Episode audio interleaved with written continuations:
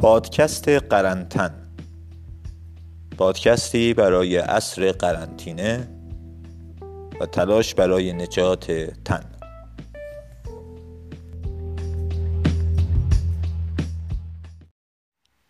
سلام. سعید پرسا هستم. قرار بود این پادکست قبل از این ساخته بشه و تمرکزش روی تن و تئاتر و بیشتر مناسب هنرمندای مرتبط با تئاتر و بازیگری باشه.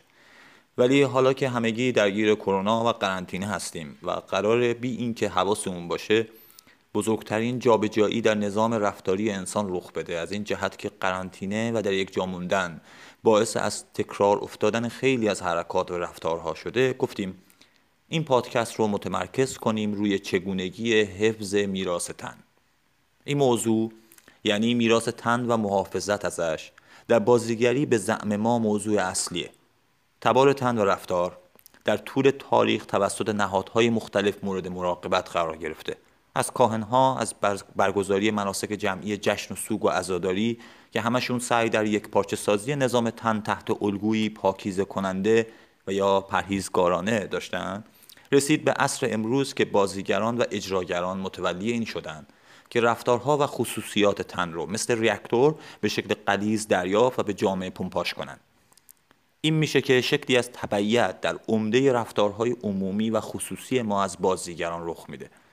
چه در شکل سیگار کشیدن، خندیدن، بروز عصبانیت و حتی تجمعات سیاسی و اعتراضی و حتی نحو حضور ما در رخت خواب. وقتی از بازیگری و اجراگری حرف می‌زنیم داریم راجع به طیفی از مشاغل حرف می‌زنیم که با تن در ارتباطن. رقصنده ها performance artist ها بازیگران سخنرانان و البته مدل ها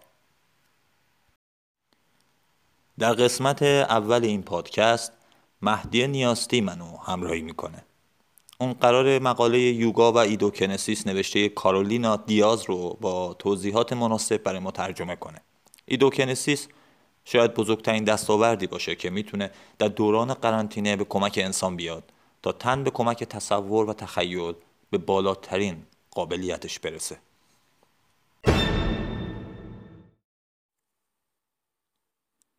سلام من مهدی نیاستی هستم. می‌خوام هر بار بخشی از یک مقاله رو براتون بگم. عنوان این مقاله اسمش از yoga and ideokinesis واژه یوگا حتما به گوشتون خورده و خیلی تمریناتش رو انجام دادن.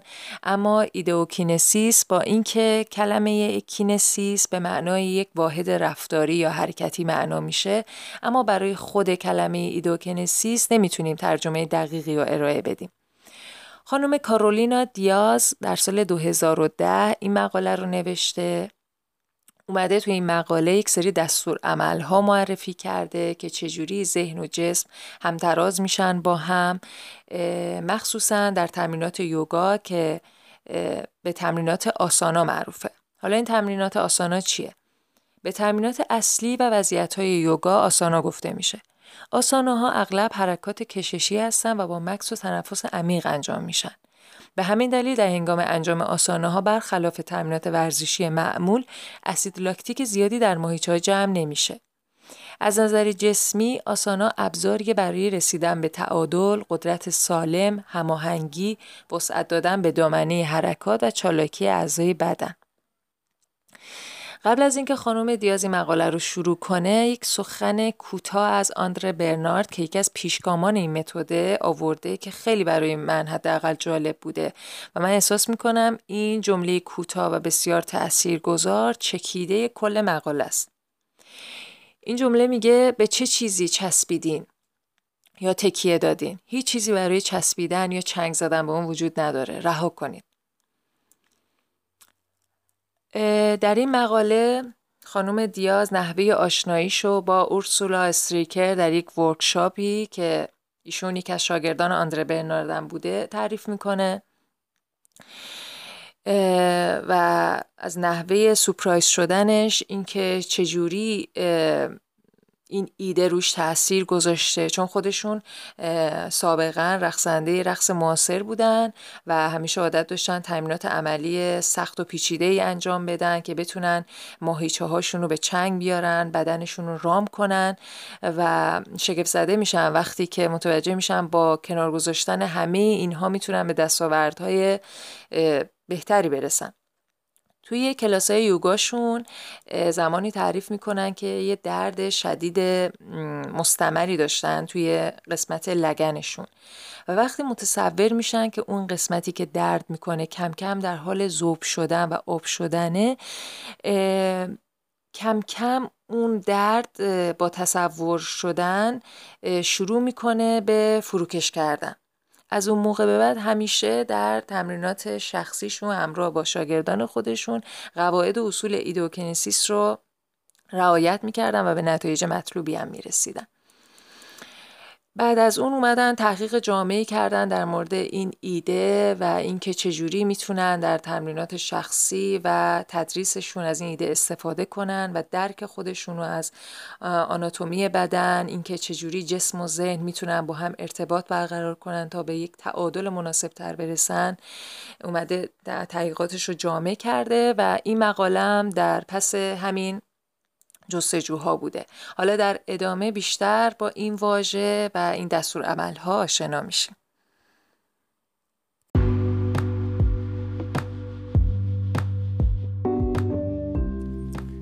حالا چه لزومی داره ما از میراث تن مراقبت کنیم؟ حفظ این میراث چه اندازه ضرورت داره؟ انسان به حسب چیزی و چیزهایی در جهان خودشو به عنوان یک موجود به جا میاره. ما حرف می‌زنیم ما با هم ارتباط داریم ما می‌تونیم چیزی خلق کنیم و ما می‌تونیم با چیزی که خلق می‌کنیم احساس پیشرفت و تحول کنیم. اندیشمندای زیادی در طول تاریخ انسان اومدن تا توضیح بدن یا جستجو کنن که ویژگی انسان نسبت به موجودات دیگه چیه. اونچه نهایتا میشه روش به یک اتفاق نظر رسید یا تقریبا به یک اتفاق نظر رسید اینه که انسان دارای توانایی خلق فرهنگ و پیش بردن اون فرهنگ به طوری که خود فرهنگ قابلیت خلق رفتارها و اخلاقیات رو داشته باشه. یعنی از یه جایی به بعد انسان خودش رو روبروی چیزی می‌بینه که از خودشه ولی بزرگتر از خودشه. از کنار همگذاری مجموعی از رفتارها و کنش, ها، کنش و واکنش ها فرهنگ به وجود میاد و بعد خود فرهنگ شروع به زاییدن چیزی منحصر به خودش می‌کنه. تاریخ مدیوم ها رو در نظر بگیرید. مدیومی مثل سینما توسط انسان خلق میشه و بعد به مرور خودش قواعد و ساختارهایی رو به انسان تحمیل می‌کنه. این رسم انسانه. برای اینکه بتونه تمام تجربیاتش رو پکیج کنه و به دوره بعد برسونه. از یه جایی بعد تاریخ خودش رو یک مدیوم مستقل از تاریخ انسان به وجود میاره. نگهداری از این میراث نگهداری از ضرورت وجودی انسان بر زمینه. نظام رفتاری هر فرهنگی اونو آماده می‌کنه تا به هر انسانی در اون محدوده فرهنگی توانایی بودن و موجودیت داشتن بده. چه این نسبت ما با نظام رفتاری از سر مقابله باشه یا مکالمه یا مماشات و پذیرفتن؟ موضوع نسبت داشتن با این نظام رفتاریه. تا هر گونه فعالیت ما در خلع و انتظاع نباشه.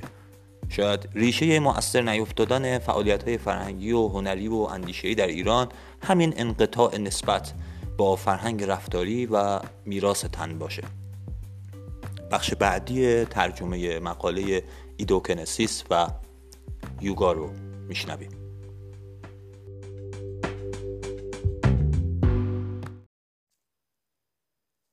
در ادامه بخش قبلی می‌خوایم بیشتر با واژه ideokinesis آشنا بشیم. اینکه این واژه از کجا اومده چجوری گسترش پیدا کرده و الان چه جایگاهی داره. اولین بار در بوستون ایده ideokinesis توسط خانم میبل تاد مطرح میشه که ایشونو به عنوان بنیانگذار این ایده هم می‌شناسن.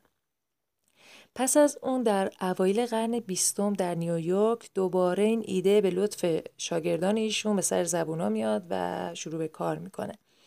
در یه فاصله زمانی این ایده به صورت منظم کار نمی کرده تا اینکه خانم دکتر سویگارد تحقیقات علمی انجام میده که درستی این ایده رو تایید می‌کنه.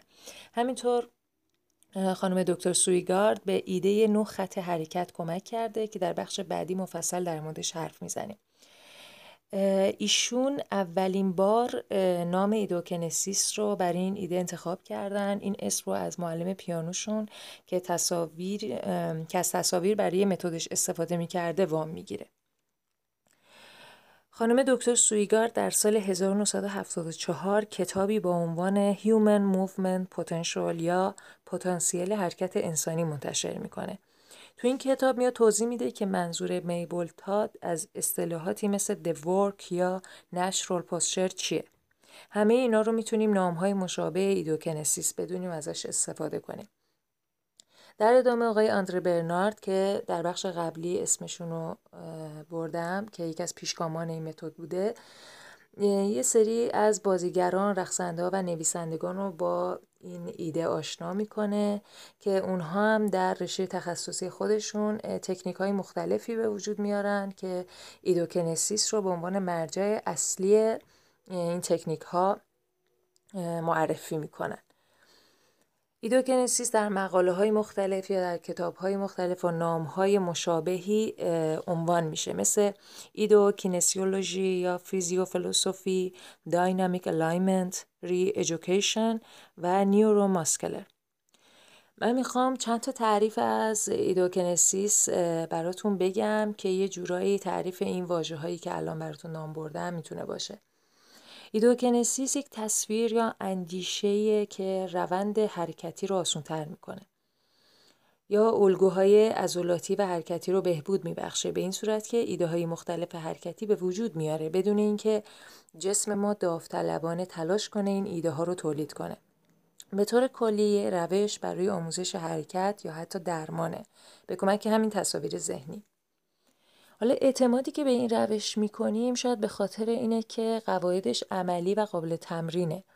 چون این روش با کشش جاذبه کار می‌کنه نه مثل تمرین های فیزیکی معمول که در مقابل جاذبه عمل می‌کنن. حالا این تمرینات به صورت عملی تمرین میشه یعنی چی؟ در این روش ما نمی‌خوایم مکانیک بدن رو تنظیم کنیم یا به شاگردامون بگیم قسمت های از بدنشون رو حرکت بدن یا کلا جابجا بشن. می‌خوایم این اقدامات هنگام حرکت رو تصور کنن یا حتی بدون هیچ حرکتی در یه جای ثابت قرار بگیرن که معمولا در حالت خوابیده به پشته که این حالت به عنوان موقعیت سازنده هم معروفه. به پشت میخوابیم پاهامون رو خم می‌کنیم و بازوهامون رو به شکل صلیب روی نیمتنه قرار میدیم. امروز دو تا تکنیک حرکتی تو جهان خیلی معروفه و مورد استقبال قرار گرفته که این تکنیک های حرکتی به ما یاد میدن چطوری باید با بدنمون رفتار کنیم. به اسم تکنیک های الکساندر و فلدنکرایس. هدف این روش ها از بین بردن عادت های بد بدن مثل قوس کردن یا منقبض کردن عضلاته. ideokinesis یه اشتراکاتی با این دوتا تکنیک داره. اونم در تجزیه و تحلیل نیروهای مکانیکی بدن. چیزی که این دوتا تکنیک رو از ایده ideokinesis جدا می‌کنه همون استفاده از تصاویر ذهنیه که روی الگوهای حرکتی تاثیر بسیار خوبی داره. حالا این تصاویر ذهنی چطوری کار می‌کنن؟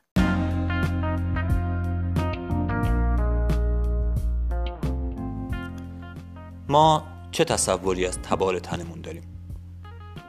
تصور این که آدمیزاد صد نوع نشستن داشته و حالا بعد از ساختن صندلی و خلق ماشین و پیشرفت تکنولوژیک از این صد نوع, نوع نشستن نهایتا هشت مدل باقی مونده چه حفره در مغز ما به وجود میاره؟ اون طرز نشستن ها چه کمکی به انسان می‌کردن؟ و یا طرز ایستادن ما؟ تحول لباس باعث شده ما طرز نشستن و ایستادنمون متحول شه. لباس چسبیده به تن که یک استاندارد انگلیسی بوده. مثلا خلق صندلی رو ضروری کرده و با ورود این لباس ضرورت صندلی هم طبیعی بود. حالا این لباس در نوع ایستادن ما هم مؤثر شده. نوع نشستن ما نوع راه رفتن ما متأثر از این لباس.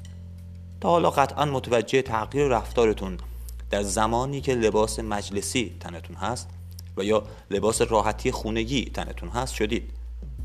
جستجوی ما برای پیدا کردن تبار تن از لابلای این تأثیرات و تأثیراته که بتونیم چیزی رو به یاد بیاریم تا در این دوران به کمک ما بیاد.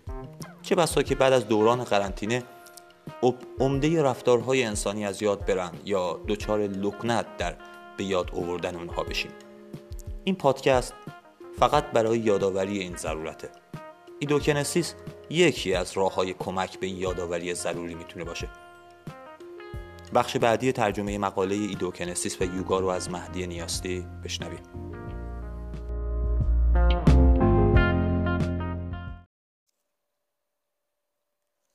تو این بخش می‌خوایم نقش تصاویر ذهنی رو روی سیستم حرکتی بررسی کنیم. می‌دونیم که عملکرد سیستم حرکتی خیلی پیچیده است. وقتی که می‌خوایم یه حرکتی رو به وجود بیاریم یه سری مجموعه اعمال پیچیده و منظمی باید انجام بگیرن تا اون حرکت به وجود بیاد مثلا وقتی که راه میریم یا چیزی رو با دستمون می‌گیریم چند تا ماهیچه عصب و بخشای دیگه تو این کاری که هرچند به نظرمون ساده میاد درگیر میشن حتی وقتی که توی نقطه ثابت وایستادیم ماهیچه های زیادی در حال فعالیت کردن هستن. هر کدوم از 600 ماهیچه موجود توی بدن ما با اعصاب ویژه کنترل میشن. شبکه ای از اعصاب دستگاه ماهیچه ای رو به دستگاه عصبی مرکزی مرتبط می‌کنه و تکانه هایی رو به ماهیچه ها منتقل می‌کنه تا انقباضات و انرژی ماهیچه ای رو بتونه کنترل کنه. حتی برای کوچکترین فعالیت ماهیچه های زیادی باید با هم کار کنن. واسه همین هماهنگی زیادی باید بین اعصاب و ماهیچه وجود داشته باشه برای همین عملکرد سیستم حرکتی رو نمیشه بدون اینکه نقش مؤثر سلول های عصبی رو در نظر بگیریم فقط به صورت مکانیکی توضیح بدیم. ساده تر اگه بخوام بگم میشه گفت حرکت در یک بستر عصبی ماهیچه ای رخ میده. سازوکار سیستم حرکتی در زیر آستانه آگاهی ما رخ میده. ما به اینکه کدوم گروه از ماهیچه ها یا با چه شدتی به هم وصل میشن اصلا فکر نمی کنیم. اینجا باید توضیح بدم که سامانه عصبی کاملا غیر ارادی عمل می‌کنه. هرچند حرکات مفاصل به صورت ارادی از طریق عضلات اسکلتی کار می‌کنن. که این غیر ارادی بودن رو سیستم عصبی ما با استفاده از تکانه ها توضیح داده میشه. هوارد گاردنر در نظریه هوشای چندگانش این الگوها رو همین الگوهایی که با استفاده از تکانه ها فعال میشن رو به نام بازنمایی حرکت معرفی می‌کنه و توضیح میده که این الگوهای ماهیچه یا تکانه هر باری که ما حرکت می‌کنیم ایجاد نمیشن یا فرصتی ندارن که به وجود بیان. حالا می‌خوام بخشی از کتاب در کار با گرتوفسکی نوشته توماس ریچاردز رو به توضیحاتم اضافه کنم. اینجا خیلی روشن در بستر تمرینات تئاتر بحث تکانه رو باز می‌کنه که برای درک درستتر ما از این واژه به نظرم خیلی جامع و مفیده استانیسلاویسکی روی حرکات جسمانی در زمینه روابط زندگی متعارف کار می‌کرده. مردمی در شرایط واقعی زندگی و عادتهای اجتماعی روزمره. در عوض گرتوفسکی به دنبال حرکات جسمانی در جریان اساسی زندگی میگشته.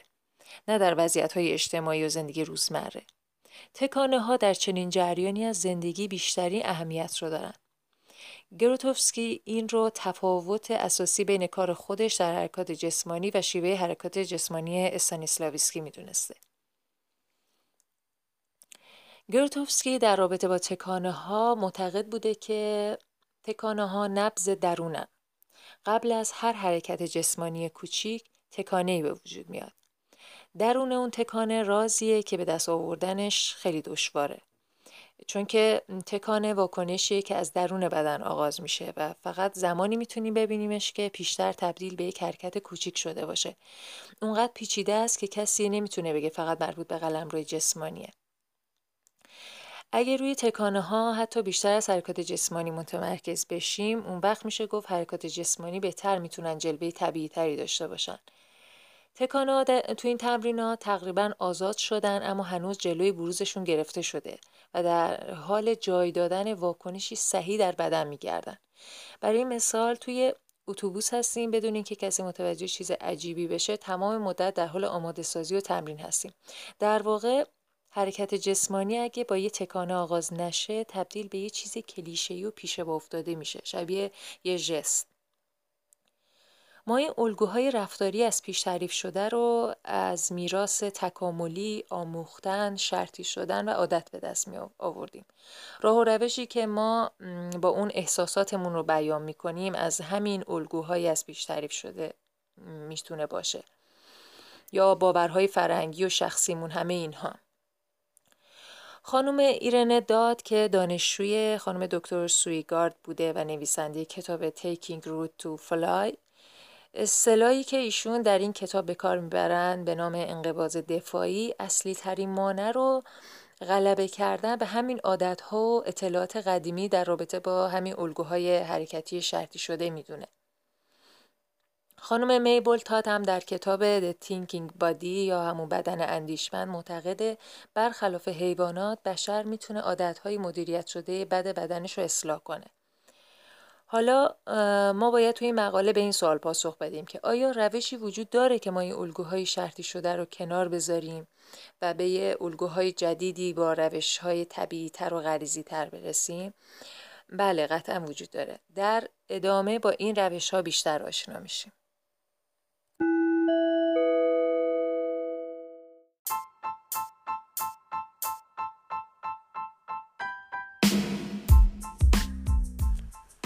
خب برای قسمت مقدماتی پادکست قرنطن که پادکستی برای عصر قرنطینه و تلاش برای نجات تن هست فعلا تا همینجا کافیه. امیدوارم تونسته باشیم سوال مناسبی به وجود آورده باشیم.